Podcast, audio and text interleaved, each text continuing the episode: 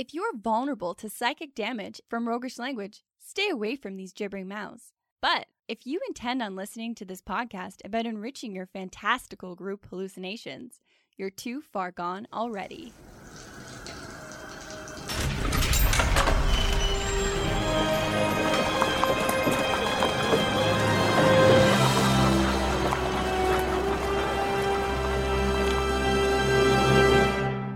Your next game is going to be artistically combative, and here's why. In this episode, we find some answers to how can we use martial arts to add depth to our characters and game worlds? And what techniques can we use to integrate martial culture into our stories? And how is James Mendez Hodes changing the gaming world right now? Welcome to the Hook and Chance podcast. I'm Jordan. And I'm his brother Travis. So, our topic this episode is pretty fascinating, I think. At its simplest, it's about martial arts in your games. But we're going to go a lot deeper than that. If you're like us, you probably don't know a ton about martial arts. I'm kind of a martial arts dummy, really. I think the whole standing and moving kind of really turned me off of martial arts when I was a young child. That's all it takes to turn you off of an activity. if you have to move, That sounds sweaty. I don't want to do it. Yeah. But what I am interested in is I'm always looking for ways to make my games more rich and meaningful and interesting. And this is sometimes overlooked when portraying martial arts in RPGs, is they kind of become one-dimensional. Oh, completely, or overlooked entirely. So that's why this subject of martial culture came into our awareness. But, like we said, we're definitely not the experts. So we invited somebody that knows arguably the most about blending martial arts and martial culture into our tabletop games.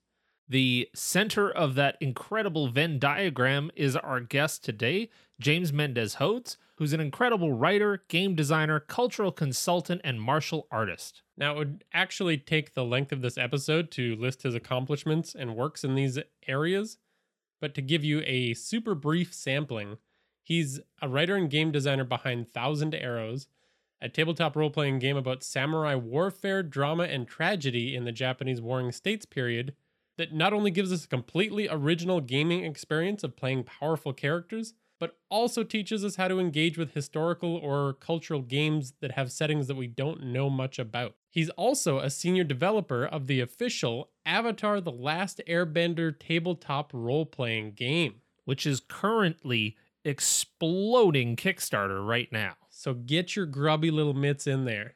He also writes an extremely insightful and helpful blog, mostly revolving around the philosophies that guide a lot of his cultural consulting work. It's really, really brilliant, and it's helped Jordan and I extensively. Yeah, it's actually changed the way I think about certain elements of role playing games. So he's bringing together all of that experience today, along with his education that spans religion, dance, English literature, and Eastern classics. And with it, he's going to help us play great games. Thank you so much for joining us today, Mendez. was good. Thank you so much for having me.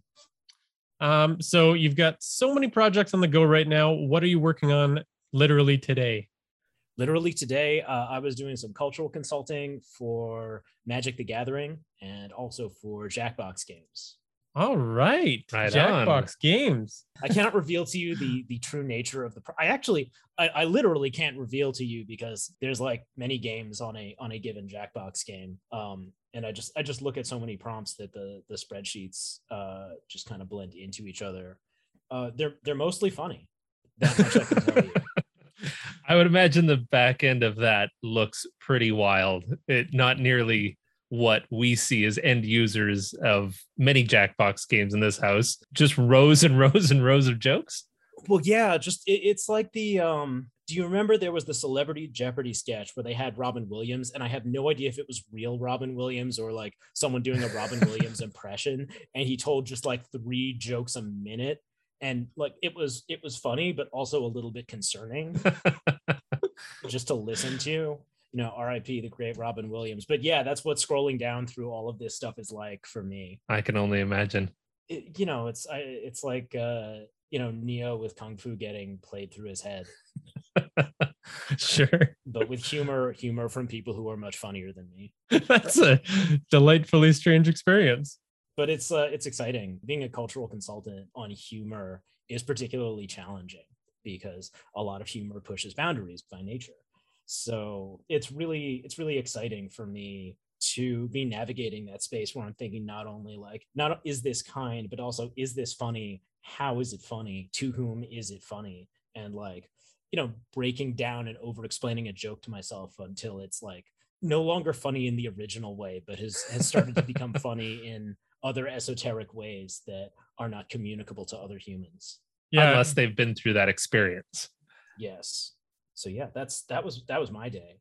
Okay. So for the most part, we're here to talk about martial arts. Oh right. if if you're into that. You've got some styles that you've got a lot of experience and practice with. Yes. But what I am most curious about is that you're down to spar with pretty much anybody from any style, right? Yes. Yes. Yes, I am. Unless you're from an evil style, but most of those are legendary and turn out not to exist. And then actually, no, no, never mind. That's not true. If I found out that someone practiced an evil style, I would not be able to, I would not be able to resist just out of sheer curiosity. so wait, what is an evil style? Like if it was practiced by a evil wizard originally. Oh, I see. Okay. okay. Yeah. I thought it was a real uh, thing for a moment, but No, like no, so that it is a real thing. Like one example is white eyebrow boxing, which is a Chinese style. Uh, it comes from the the Shaolin, that constellation of styles, and it's traced back to the white eyebrow. He was a Shaolin monk, but he got interested in Taoist black magic because apparently that's a thing, and was implicated in one of the many destructions of the Shaolin temple.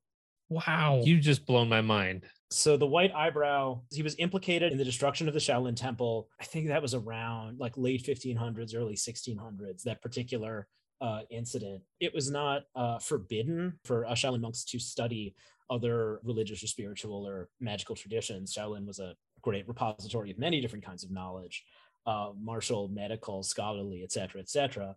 Um, so the fact that someone was interested in Taoism was not at all um, a, a problem, but uh, then Taoists also, um, in, in certain periods in Chinese history, Taoism was derided by many other philosophical schools as being sinister and underhanded.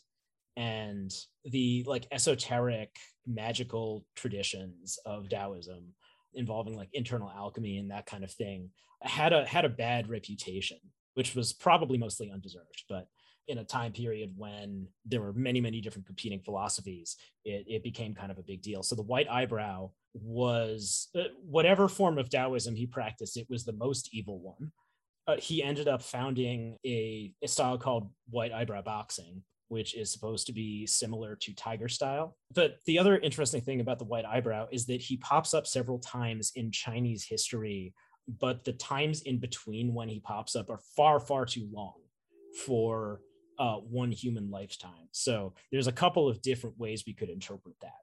One is that different people have assumed the mantle of the white eyebrow at various different times in history. Uh, the same way that, like, if you were like a rebel in like Judea around the year zero, you would call yourself the Messiah. It was just what you did.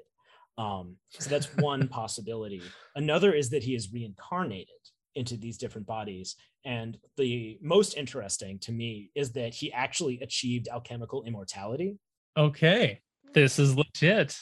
If that's not true, then I, I don't care if it's not true because because it's the most compelling of it's all. absolutely the most absolutely the most compelling as we're going to discover during the course of this interview. The next question i would want to ask is well do people who practice white eyebrow boxing do they tell that story about themselves or is that only a story that other people tell about them? Because if it's only a story that other people tell about them then i'm a jerk for perpetuating it personally though if someone if if there were an evil wizard in my style i would absolutely exaggerate that story as much as possible because it's awesome Well, yeah, yeah, of course. Yes. You have to. What are you gonna Yeah. downplay the interesting parts about your style? yeah No, no, no. Yeah. We're just ordinary folks. yes Get rid of the mythology. yeah Wow. So uh, you haven't fought anybody of the white eyebrow boxing style yet, but you're open to it, is what you're saying. Yeah, yeah. I will happily fight anybody. I'll fight slowly and safely because when I meet random people at a convention or when I'm visiting a friend, right, I'm not just like flush with pads and boxing gloves. So, you know, we have to we have to go slowly, you know, like 60% speed. We'll we'll take it slow. We'll try not to speed up too much under pressure. We'll go slowly but for real. So I do this for a number of different reasons. Primarily because it's fun and because it's an awesome way to connect to someone who you've never met before. There's that scene in in Matrix Reloaded where Neo like fights a random dude in like the entryway to an office. And then the guy's like, you never truly know someone until you fight them. And I always thought, well, this is a ridiculous Asian stereotype. And then I started doing it. So I guess I'm not allowed to make fun of that dude in Matrix Reloaded anymore. But when I meet someone, I try to I try to fight them in their idiom. And if there's no particular idiom where we we have a huge amount of crossover, um, then uh, I default to this like, all right, well, let's just do whatever we want at 60% speed and uh, just try to have fun. And we'll learn something. Like that's the goal in those situations is like, let's figure out how this style works essentially. Yes, yes, exactly. Well, Jordan and I look forward to challenging you to a uh, slap fight or Okay. some variation of of that when we Slap, when we we slap fights are, I've been in slap fights. There. I think that's legit. about the only one I would feel even remotely confident. I watch a lot of sumo wrestling, which is often technically a slap fight. Okay. I was gonna say we have a bit of our own form of combat, which is spoon fighting. Ah, yes. We would spoon fight with each other growing up. Like fighting while you're spooning with each other. Well, I like Because nowadays they, interpret- they just call that jujitsu now. That's just Brazilian jiu-jitsu. no, uh, you take a spoon and you put your thumb in the hollow of the spoon, and you use it very much like a shiv. Oh, okay. Got it. All right.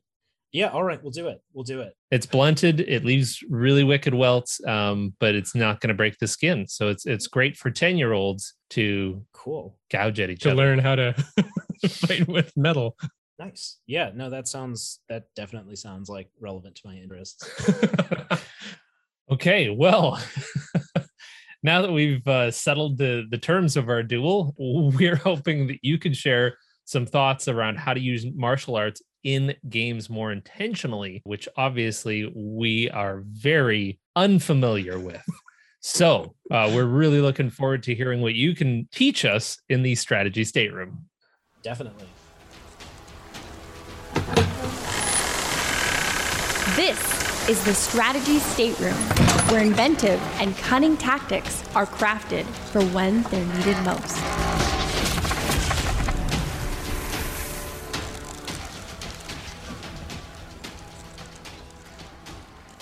So when we were preparing for this episode with Mendez, we came to the conclusion that there's a few main points that we're going to cover. The first is it's not just monks when we're talking about martial artists in our games. The second is that martial arts are social skills. And the third is to diversify your inspirations. So let's get into that first one. It's not just monks. If we're familiar with D&D, which Travis and I are, that's the first thought we have when we're learning about this whole world of tabletop role playing games.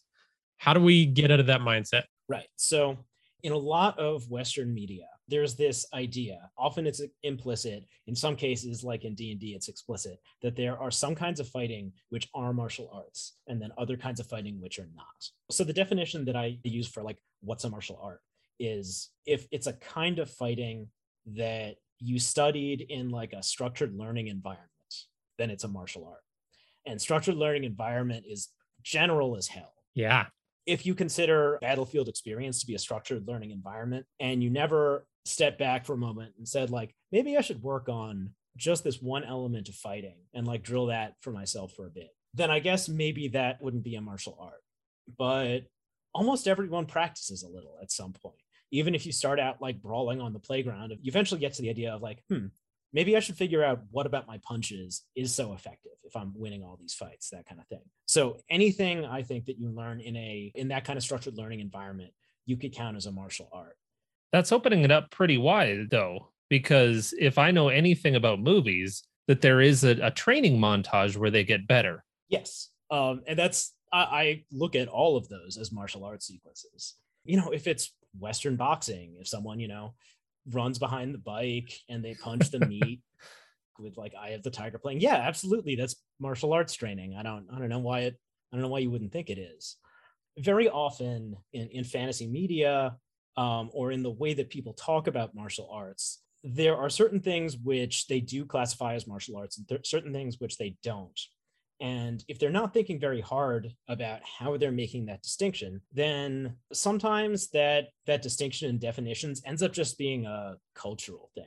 And again, this is not everybody who has a different definition of martial arts than me, but very often, a lot of people who don't think about this too often because like they don't do martial arts in their real life, or they just you know they just don't think about it that much unless they're you know interacting with D and D. Think of martial arts as something that's inherently Asian if you think about that for a little bit well okay no there's got to be there's got to be martial arts in other continents. There's got to be martial arts in other countries. But uh, maybe if you're from america or england or france you might not look at like american 52 blocks or british boxing or french savate. You might not think of that as a martial art.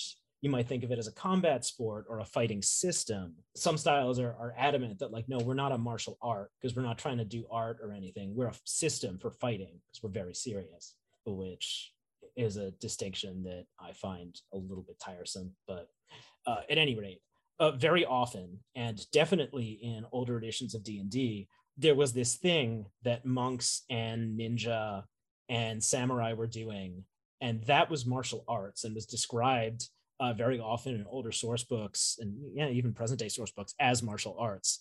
And then there's this other guy who's a fighter, and all he does is fighting, and he learned fighting in fighting school right? But all of the fighting that they do somehow is not a martial art.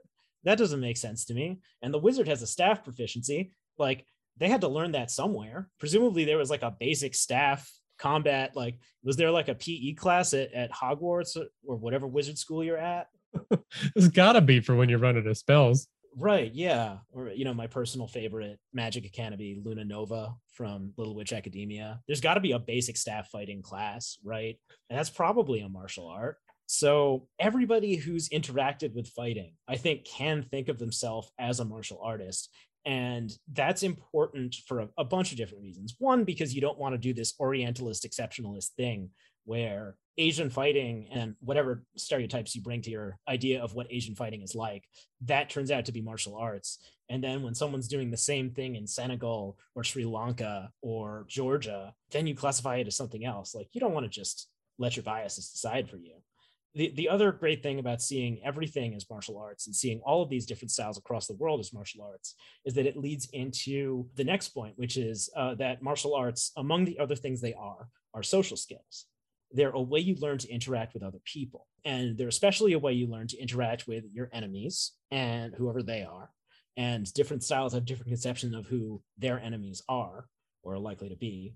They teach you how to interact with the people in your school in this like structured learning environment. And you might be learning that as a soldier. Um, you're learning to do like pugil stick stuff or Marine Corps martial art program if you're a Marine, that kind of thing or you could be like most of us, like me, you could be a hobbyist. Martial arts isn't a way of life for me. Uh, my way of life right now is uh, game design and cultural consulting because that's what I had to spend most of my week doing to make the bills.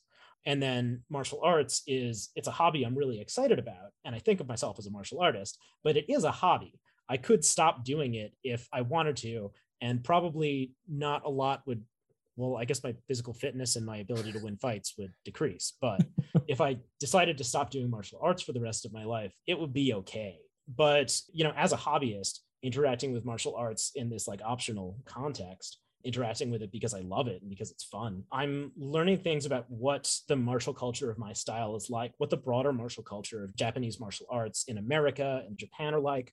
I'm learning uh, the differences in what training's like uh, when I'm at home at my dojo in New York versus when uh, I go to the headquarters, which is near Tokyo. And then when I'm doing a different martial art, if I if I go play capoeira or I do wrestling or so, something else like that, then there's a whole different martial culture that those contexts have. So to interact with all of these things, I had to learn social skills. The thing that makes me excited about fighting strangers like we've been talking about is that it's a social interaction. It's an opportunity for me to learn what someone else's martial culture and martial expressions are like. That's as exciting to me as like talking with a stranger about a hobby that they have or what their work is like. Well, what strikes me as interesting when you're talking about how all of these different places you have a different set of social skills that are kind of at play when you even within the same discipline. Mm-hmm.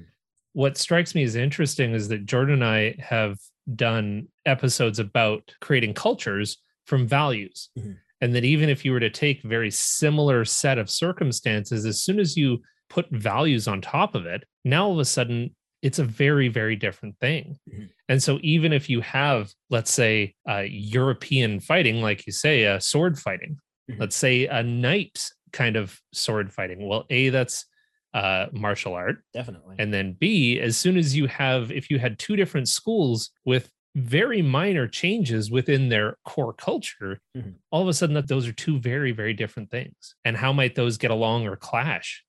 Exactly and this isn't uh, martial arts aren't like exceptional in this way. If you were learning a dance form i mean i do i do a martial art that's also a dance i play capoeira. And then there's other uh, martial arts from africa georgia india which also are have dance components in them.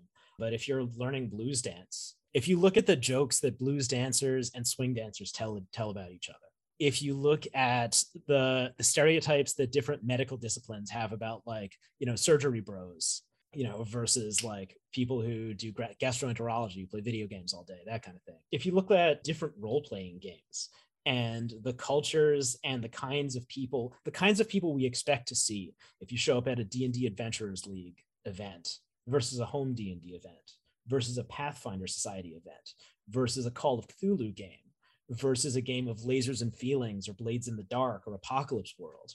We have ideas about the kinds of people who show up at all of these things and the different cultures that each of those things have. So even if you're not a martial artist, you've probably been in a similar circumstance to this. You probably know some of the jokes from your version of this of this circumstance, and you can probably import them to a similar situation uh, that's taking place in martial arts. Totally. You're basically saying if you have a hobby, you understand this concept to some degree. Yeah. From an outside perspective, and from what you've said, seems like it's a much more personal experience to meet somebody and get into martial arts with them than to just have a basic conversation. And I don't mean basic in any kind of insulting way, but just if you meet someone for 10 minutes, you're not going to get that deep into conversation. But if you do martial arts with a new person for 10 minutes, you're going to what? Come to know them a lot better, a lot quicker? Yeah yeah exactly and then the the information that's in your head about that person becomes tied to you know their voice their dress how they talk and what they talk about but then also you have this whole physical category for them. That is such a better way of getting to know somebody as opposed to the elevator small talk so i think i've taken a few points away. I'm going to try throwing some haymakers next time i get into the elevator with a stranger. Definitely Sounds great. We could incorporate uh, fighting elevators right next to the regular elevators. Yeah, the the brawl elevator. Take the yeah. right elevator if you want to get crazy in there. Exactly. Yeah. I like it. Thinking about how I would apply this to a character, mm-hmm. like I, I think I would start to try to get into their head about what you've been talking about, and then trying to imagine how they feel about these other characters and other classes or disciplines like i think it's going to be easier to kind of come up with those opinions with that in mind. Exactly. This is something that you can do for any character as long as they're getting they're getting in combat. So in d&d this is literally everybody yeah. There's everybody is capable of being engaged and useful in a big fight. That is 100% true of all characters. And sometimes they're doing it with magic or by turning into a bear, and other times they're doing it by throwing kicks and punches or, you know, wielding a, an axe and a shield. But with all of these people, they're all competent combatants. So it's useful to ask in all of these cases, where did you learn to fight? What was your previous combat experience? Have you drawn blood before? Have you killed before? What kind of people were at the place where you learned to fight? whether that's like a battlefield or a street gang or a playground or it's a formal school or a, a, gym or something like that how do you feel about the kinds of people who you fought with there are so many people involved in the practice of martial arts. There are so many people you can run into. After training like what bar did you go to? Do people in your style drink a lot? Are there any like weird political opinions or I don't know, like conspiracy theories that are really common in your style? What's really interesting to me though is that the only time that you ever see this in D&D currently, or at least this has just been my experience, is the opinions that say uh, full fighters have of magic users or vice versa as they'll say Mhm. oh i don't trust that kind of fighting it's all magic i believe in my sword but realistically like you said this can have implications on any party dynamic Definitely. And you know, in the in the case of like uh, wizards versus fighters or something like that, the idea of completely mistrusting someone because they fight using a different weapon or a different uh, medium, let's say, than you do. That's that's a little weird. I mean, that would be like if if you were in the infantry and you just didn't trust anyone in the artillery. I mean, I would see it because every single time I've ever seen artillery in any kind of like battlefield style movie, the emperor always asks the artillery to fire on the infantry, even on your own side. That's not how it works. There's always that double cross of yes, fire on our own men. It's fine. yeah, or so or someone calls in the airstrike on their own Yeah. on their own position and Yeah. that was very brave of them and i think like you know again if you look at uh again the stereotypes the different branches of the military have about each other they're much more interesting than complete mistrust yeah just go like read duffel blog it's like the military version of the onion it's all about like jokes and stereotypes different branches have about each other there was one that was like air force search and rescue is now uh, not rescuing anyone who has not also accepted jesus as their personal savior. Because there was a stereotype that everyone in in the air force or a large proportion of the air force was evangelical christians. Research it like figuring out what the joke was there as someone who has not and never been in the military uh, just took me down this whole interesting research hole into yeah martial culture. That's absolutely wild because like already I've learned about so many subcultures from this one conversation that who would guess that those exist? But Yeah. I can absolutely create those within the world or the character that I'm building. yeah even if it's just where did you get your dagger or your staff proficiency like that's that's still something that's still there can be a story behind that and I, I just think like not thinking about that aspect of your character it's like it's like not thinking about their family Yeah. Just being like yeah i just taught myself to fight just by swinging a sword in the wilderness until i was good at it that worked for miyamoto musashi and nobody else right Yeah, just hacking at a tree and now I'm, you know, right and that's like so i think it's the the martial arts or the martial culture equivalent of being like yes my character was an orphan and never had any family and never cared any cared about anyone or anything growing up right it's like the most boring possible answer interesting. Yeah. Yeah. Totally. I've sworn off ever making I- I'll, I'll make adopted characters. That's that's different but like characters who have like no family whatsoever uh i just i don't do that anymore. It's not interesting Yeah. Well, they're also the bane of DMs everywhere because they have no personal connections to use. Exactly. You're a badass loner. You do nothing but interact with the combat system. Then you go like sit by yourself at the fire. Great. That sounds fun. so if you combine those two and you have a badass loner that learned to fight by hitting a tree in the woods, you've got absolutely nothing to work with. Yeah. I don't know. Maybe it was an ant. Maybe the tree got really upset and was like, no, let me show you how to swing the branch differently.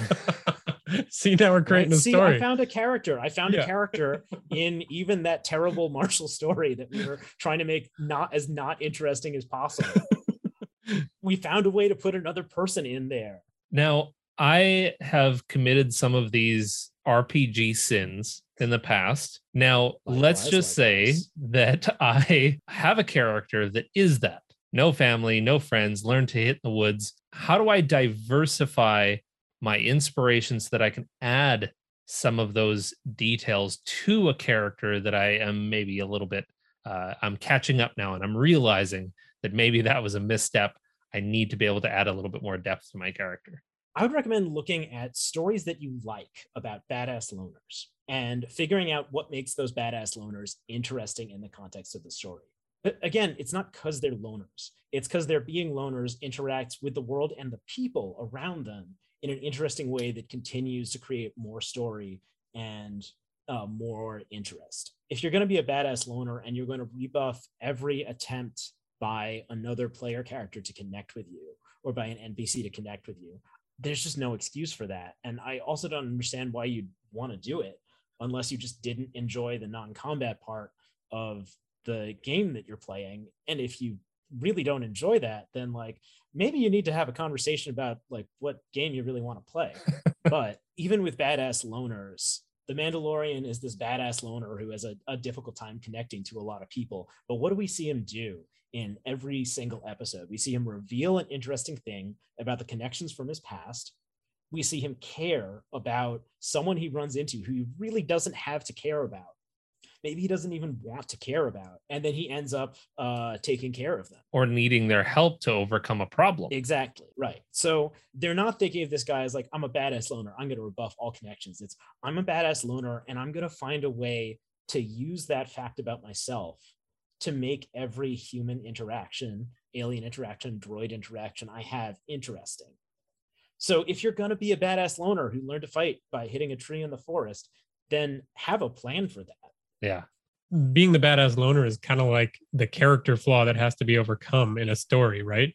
Exactly. Like you're you're going to change that throughout the course of the story, or you're just playing a flat character. Exactly.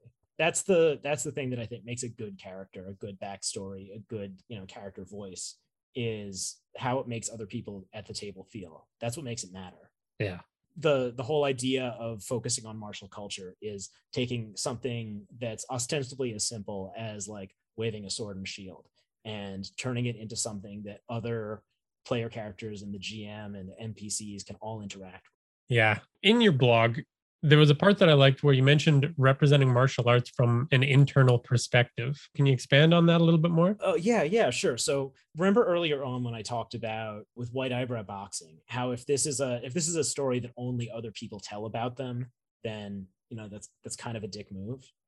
Um, so the lies that other people tell about us, like those are often offensive stereotypes, right? Western gaze or Orientalism, all that stuff. Um, and those, uh, I think it's hard to make those into like interesting, validating stories. And I'm much more interested in the lies that people tell about themselves. What is the mythology that, and again, you know, you can extend this to various other practices, religions, I think, is the perfect example. You could cynically describe a religion as a bunch of lies that people tell about themselves. But uh, I'm thinking of that in like a kind of a positive light. For example, in Japanese martial arts, there's this common idea, there's this common theme that appears in many different styles, which is that the style was founded by a refugee Chinese monk when you trace back the style to its mythic originator, and who knows who that actually was, who knows when that actually was, very often in the stories, it is a Chinese uh, Buddhist or Taoist monk who was fleeing some kind of persecution and then came to Japan and started what eventually became a Japanese martial art.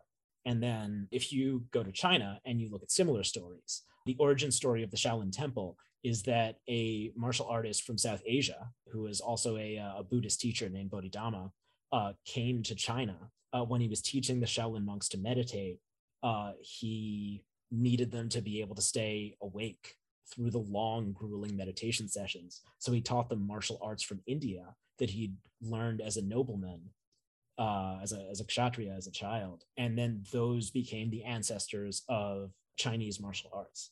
And of course, it, it's absolutely true that Chinese people punched and wrestled each other before Bodhidharma. Like that's that's definitely a fact. There are forms of Chinese wrestling that are definitely older than Bodhidharma's and and uh, Buddhism's appearance in China. But this story, this myth that people tell about themselves, says something important.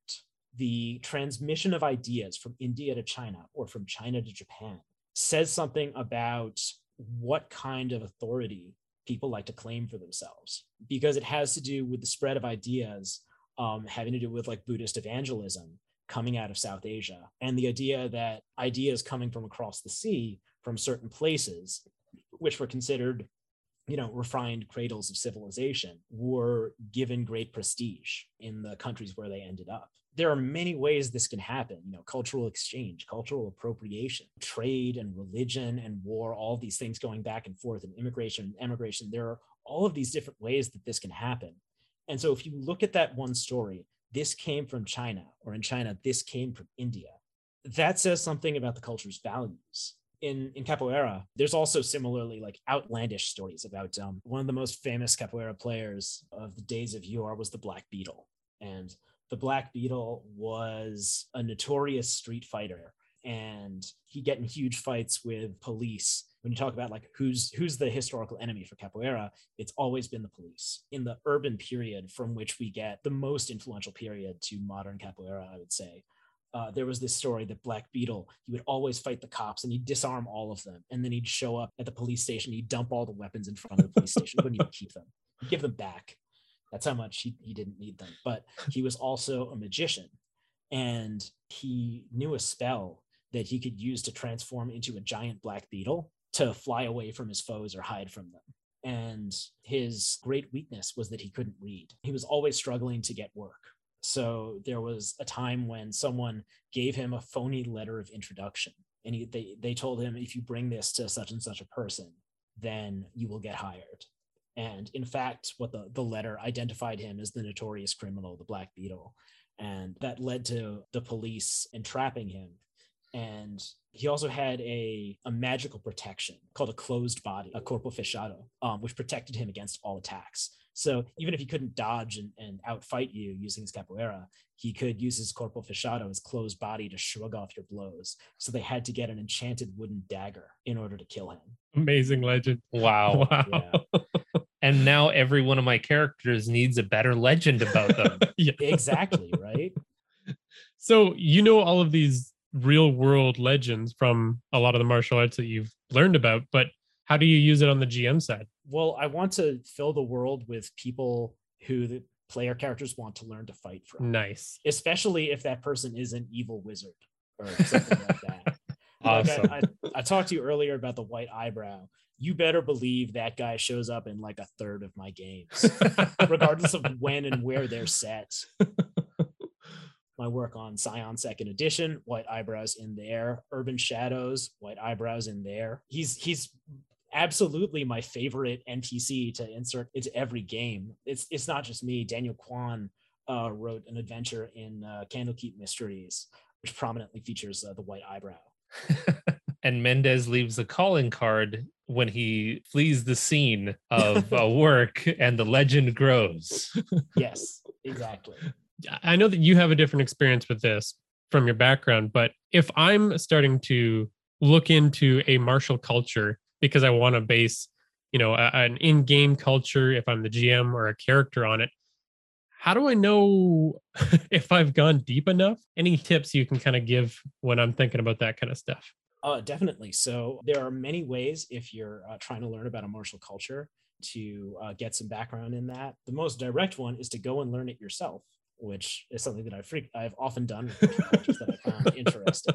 Uh, Yeah. it's a little difficult right now with uh, with COVID though. Maybe uh, opt for like polearm fighting styles. right. I like it. Stay a polearm away from everybody else. Yeah. fight outside. The most direct way, of course, is to learn it yourself. And that is an option that you have, especially if you live in a city. But if that option is not available to you, the next thing you can do is you can watch other people do it and read about it. Uh, with sport fighting styles, this is particularly easy because there are videos of people doing like the native wrestling style of their country. There are videos of people doing Senegalese wrestling, sumo wrestling. There are videos of people practicing Muay Thai and Lethwei watch people doing Olympic judo, watch people doing Olympic, you know, target shooting or archery. So the great thing about combat sports is that they take less time than getting into like soccer or baseball. It takes like, you know, an evening to watch a few fights. I, I got into sumo wrestling, and sumo wrestling is great because a match lasts like 10 seconds. Whenever there's a tournament, you can watch both divisions in like hour and a half max both top two divisions. And you know they have they have them with english commentary on the nhk japan website. So yeah so sumo was really easy to get into and it's also really easy to figure out what's going on. Oh that man fell down. I guess he lost. Oh they fell down at the same time. Guess the judges have to argue about it. That's about as confusing as it gets. But it's really easy to follow like whereas like if i tried to get into like cricket or baseball like i grew up play, having to play baseball in school i still don't really understand it yeah. Yeah. Yeah. I'm the same with uh, American football. exactly Played it before I knew how it worked. yeah what I love about watching some of those matches to understand what that is, is that I mean, I'm sure I've made the mistake. I, I can't recall a specific time, but I'm sure I've made the mistake of trying to imagine or portray or or just give the sense of a particular fight that maybe I've never seen actually happen. And as yeah. a DM or as a player, I'm going to absolutely struggle with how to describe that other than he hits you really hard or something yeah. to that effect. But seeing those styles in action, I immediately, when you say a sumo match, I can picture a sumo match. I've seen them before. And now all of a sudden, I can really get into how to describe being slammed down, um, yeah. you know, being picked up and just tossed in some cases, and what that potentially feels like for my players. Exactly. Um, yeah, and it only it only takes a little bit. So, if somebody out there listening is uh, about to dive deep into some of these martial cultures, James, what would you like somebody to make a game about so you can play? uh i i there i need a sumo wrestling game like there's there's great pro wrestling games out there. Those are awesome. Next time i play a pro wrestling game i'm probably going to play one of those like a guy like akebono a, a, sumo wrestler who went to pro wrestling after. But i would i would love to see a game about like any any of those like competitive uh like wrestling forms. Senegalese wrestling sumo uh, judo and then like other other things that are more culturally specific like uh, I was writing a like a gothic like a vampire theme adventure and I I ended up like I went down a YouTube hole watching like the traditional wrestling form from Romania. Uh, okay. The yeah. T. I, I don't really know how to pronounce it, but it was really cool. And comparing that to like the wrestling that I did growing up, that was really interesting. So I would love to see, uh, I would love to see games about that. I also would love to see a game about people who do uh, historical European martial arts, like now, like many many of those people are game designers. I, I, feel like if I walked into a HEMA class and I was like, "Who here has made a role playing game?" All hands would go up. or yeah, well, at least Jake Norwoods would. Um, but yeah, like I want, I definitely want a game about the people who do historical European martial arts today because those people sound really interesting. that martial culture sounds fascinating, and I just I do not know it. Okay, I get what you're saying. I was a little bit confused at first, but yeah, you want uh, a two levels deep kind of a game. Gotcha. Yeah. I love it. Yeah. I, I wrote a uh for the for the game Hearts of Wulin, which is a wuxia themed uh like a wuxia drama game. Um they asked me to write a cyberpunk setting and I was like, okay, it's really just going to be about people who talk about martial arts on the internet. Um so cuz there's this whole community of people getting in fights but only on the internet, like challenging each other to duels, which will never happen.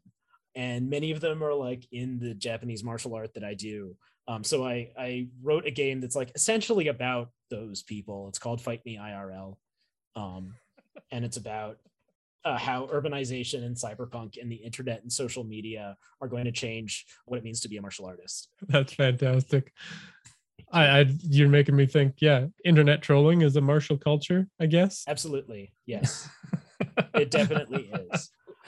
Once you start seeing, if you start reading martial arts like feeds or like Facebook groups or something like that, there's like a whole there's like genres of memes, martial arts themed memes there's like people who will show up in every argument and say the same things like 80% of fights go to the ground or but will it work in the octagon? or but will it work in the street? or my style is too deadly for competition. Yeah that would be that would be pretty easy to port into a game. You've got the i mean the martial cultures or classes that every other class just thinks is a joke that kind of exists. Yeah yeah, that makes me wonder like, do people make fun of the College of Swords? Like the Bard yeah. College of Swords? exactly. Like, I know they make fun of it because it's like suboptimal, but like, do they make fun of it in like in character also? Yeah. Yeah. It'd be fun to bring over all of the meta conversations we have about the mechanics into the different cultures in the game. Exactly. My, my bard character is a College of Swords bard. She's um uh, where the College of Swords is specifically the Wu Tang clan. Oh my god. Wonderful. Okay, let's let's go over to the hero stage where we can learn a bit more about you, Mendez, yeah. and we're going to start with you explaining how how that intersects. All right. This is the hero stage where fantastic folk have a spotlight turned to them to tell the tales of their adventurous lives.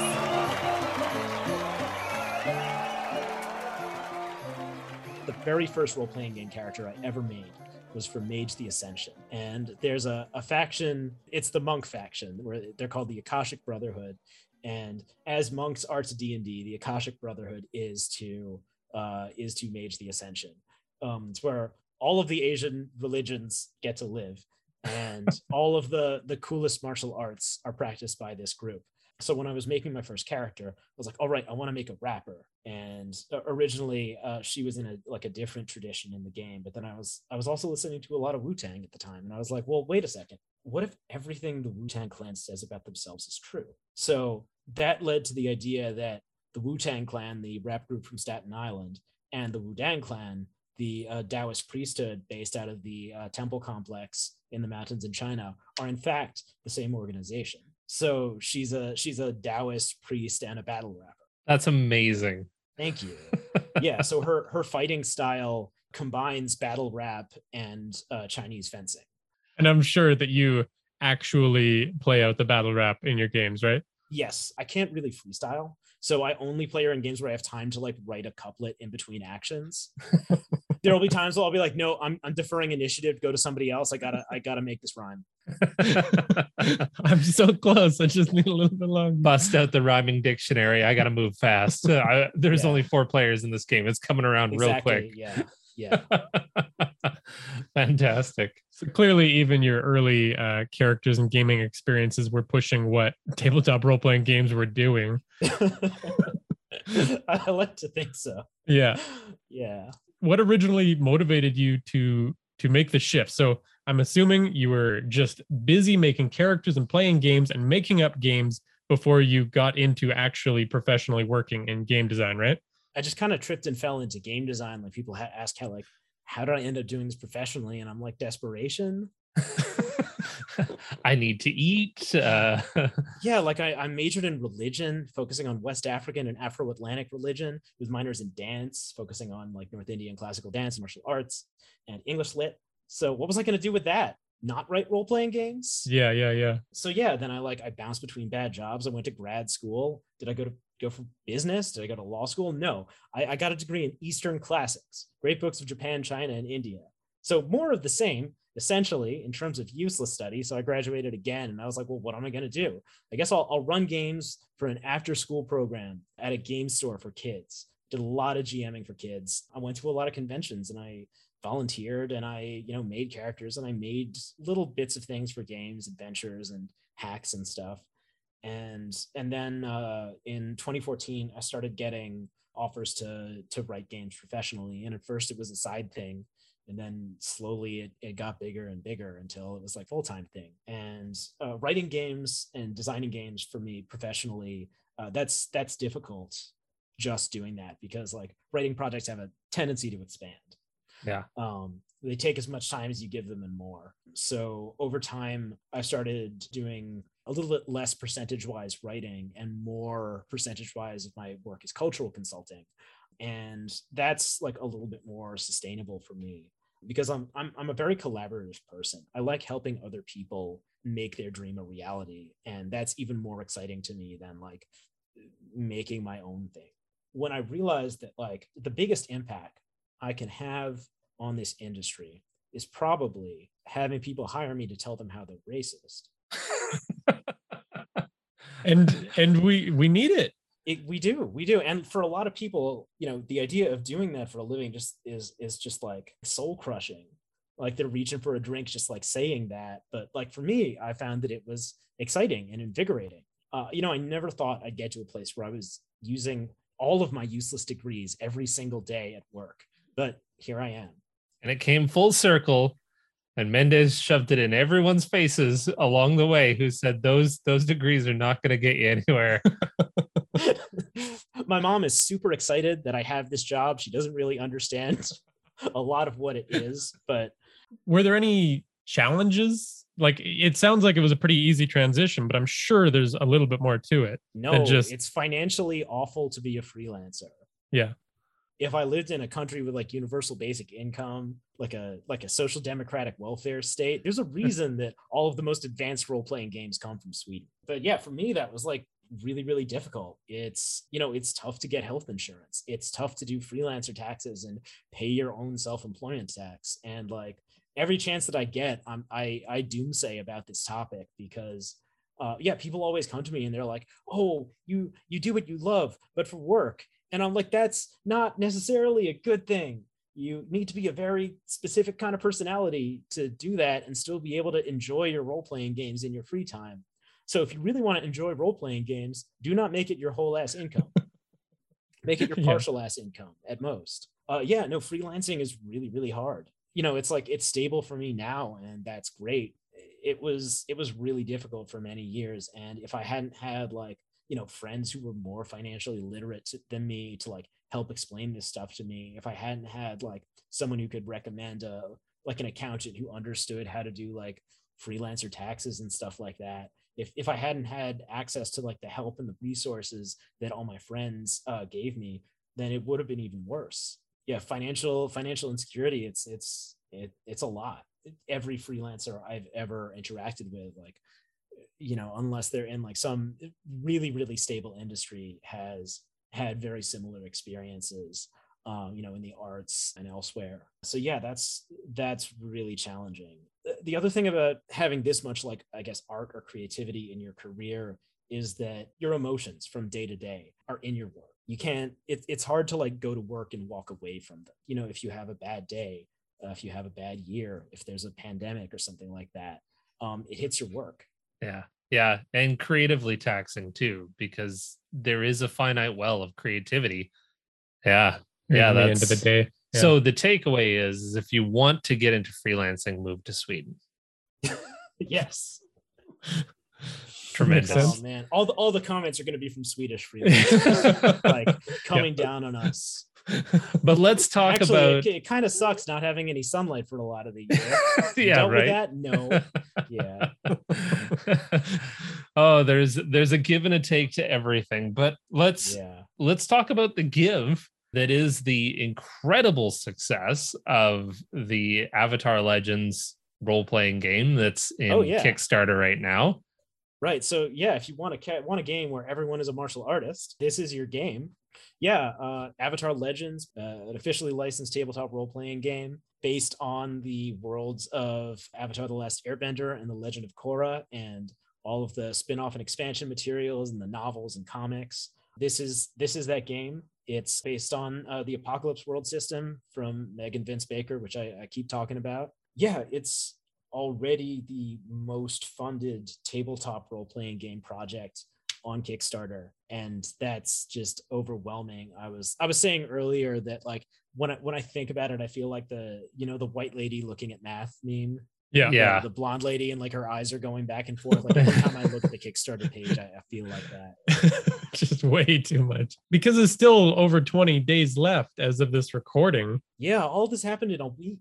I'm really excited about it. Like I'm running play tests now. They're lots and lots of fun. One of the most exciting parts of character creation in this game is going to every individual character and saying, like, what makes your fighting style unique? Why, what about your fighting style are you like the only person in the world, like you or you and your teacher? What, what about it makes you really different? And the answers to that are always like, always really fascinating. And then that, that creativity becomes like the foundation of uh, the fighting style that you develop over the course of the game. You start out with like a, a, menu of like basic techniques that are common to everybody. And then over the course of the game, as you level up, as you meet uh, different teachers, your fighting style is going to evolve and you're going to get new techniques uh, for your fighting style based on not just leveling up, but also on like the people who you interact with so everything that you're learning it comes from someone. And this kind of this cultural aspect this aspect of cultural transmission is a big part of uh, is a big part of the game. And you know look at the list of uh, they're called legends that you could like fight against or learn to fight from. It's like all kinds of exciting npcs from from the the series that you know who were essentially like someone else's pcs in the original material. So that adds such a cool dynamic to the game world. Like to know that this this badass character in the world is not just someone that I can fight and talk to, but someone that I can develop my own character with. I love that mechanic. Yeah, absolutely. It's you're you're not just learning from like Sokka and Katara. Like Azula's on that list. Kuvira is on that list. So um it's it's people you're gonna have complicated relationships with. That's so neat. Which are the best ones? Yeah, Speaking of the yes. complicated relations, that was another mind-blowing moment when I was reading the quick start guide was the conditions that you gain as a character and how to resolve those, like the emotional conditions, right? Uh, you have five sort of emotional hit points, but they're not just any hit points. Each of those is an emotional an emotional condition that you can take: angry, afraid, foolish, uh, insecure, or guilty. Uh, like on the show, when you get hit and when bad stuff happens to you, uh, you feel bad about it in ways that are very real to your character and that you can't just shake off. So whenever you get one of those conditions, it gives you negative modifiers to certain things that you might be doing. And in order to clear that condition, you either have to get emotional support from another person, like from another PC who interacts with you using like the comfort or support move, which is hugely powerful and important to character recovery.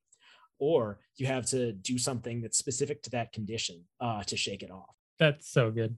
And that's so brilliant. And I'm so excited to see this mechanic play out because, you know, in, in games like Dungeons and Dragons, if you have the coolest, most uh, integrated party, they are maybe making battle plans together and actually sticking to them.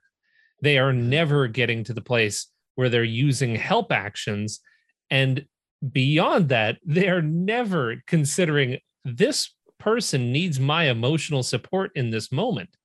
And that is making a mechanic out of role playing. And that's so interesting to me. That's absolutely fascinating.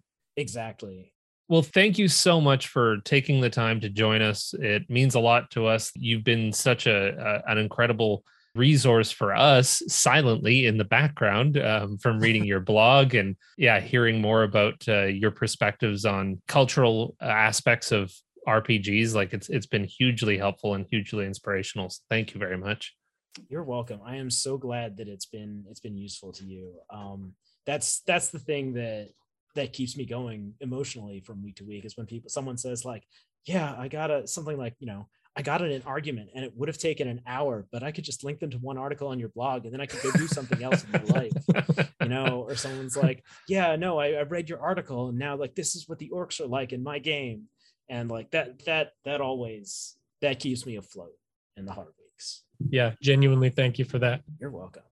We'll have all of these links in the episode notes, but you can follow and support James Mendez Hodes on his website, jamesmendezhodes.com, on Twitter at Lula Vampiro, that's l-u-l-a vampiro V A M P I R O, on Facebook at lula.vampiro, and you can check out his Patreon, which is patreon.com slash MNDZ. And as always, thanks to our patrons who Jordan and I look forward to fighting at some point in the future. Felix R. Chris F., I see spiders where there are none. The Senate, Lucas D. Lila G., The GM Tim. Nevermore, Thomas W. Tyler G., Ty N. Heavy Arms, Eric R. Aldrost, Leprechaun. and Will HP. We're coming for you. Threatening our patrons. That's the way to do it. As always, thanks to Tabletop Audio for the sound effects you heard in this episode. you can follow us at Hook and Chance on Twitter, Facebook, Instagram, and Reddit. And you can join an awesome community of players and DMs on our Discord. Thanks, for, listening. listening. And play great games. Play great games.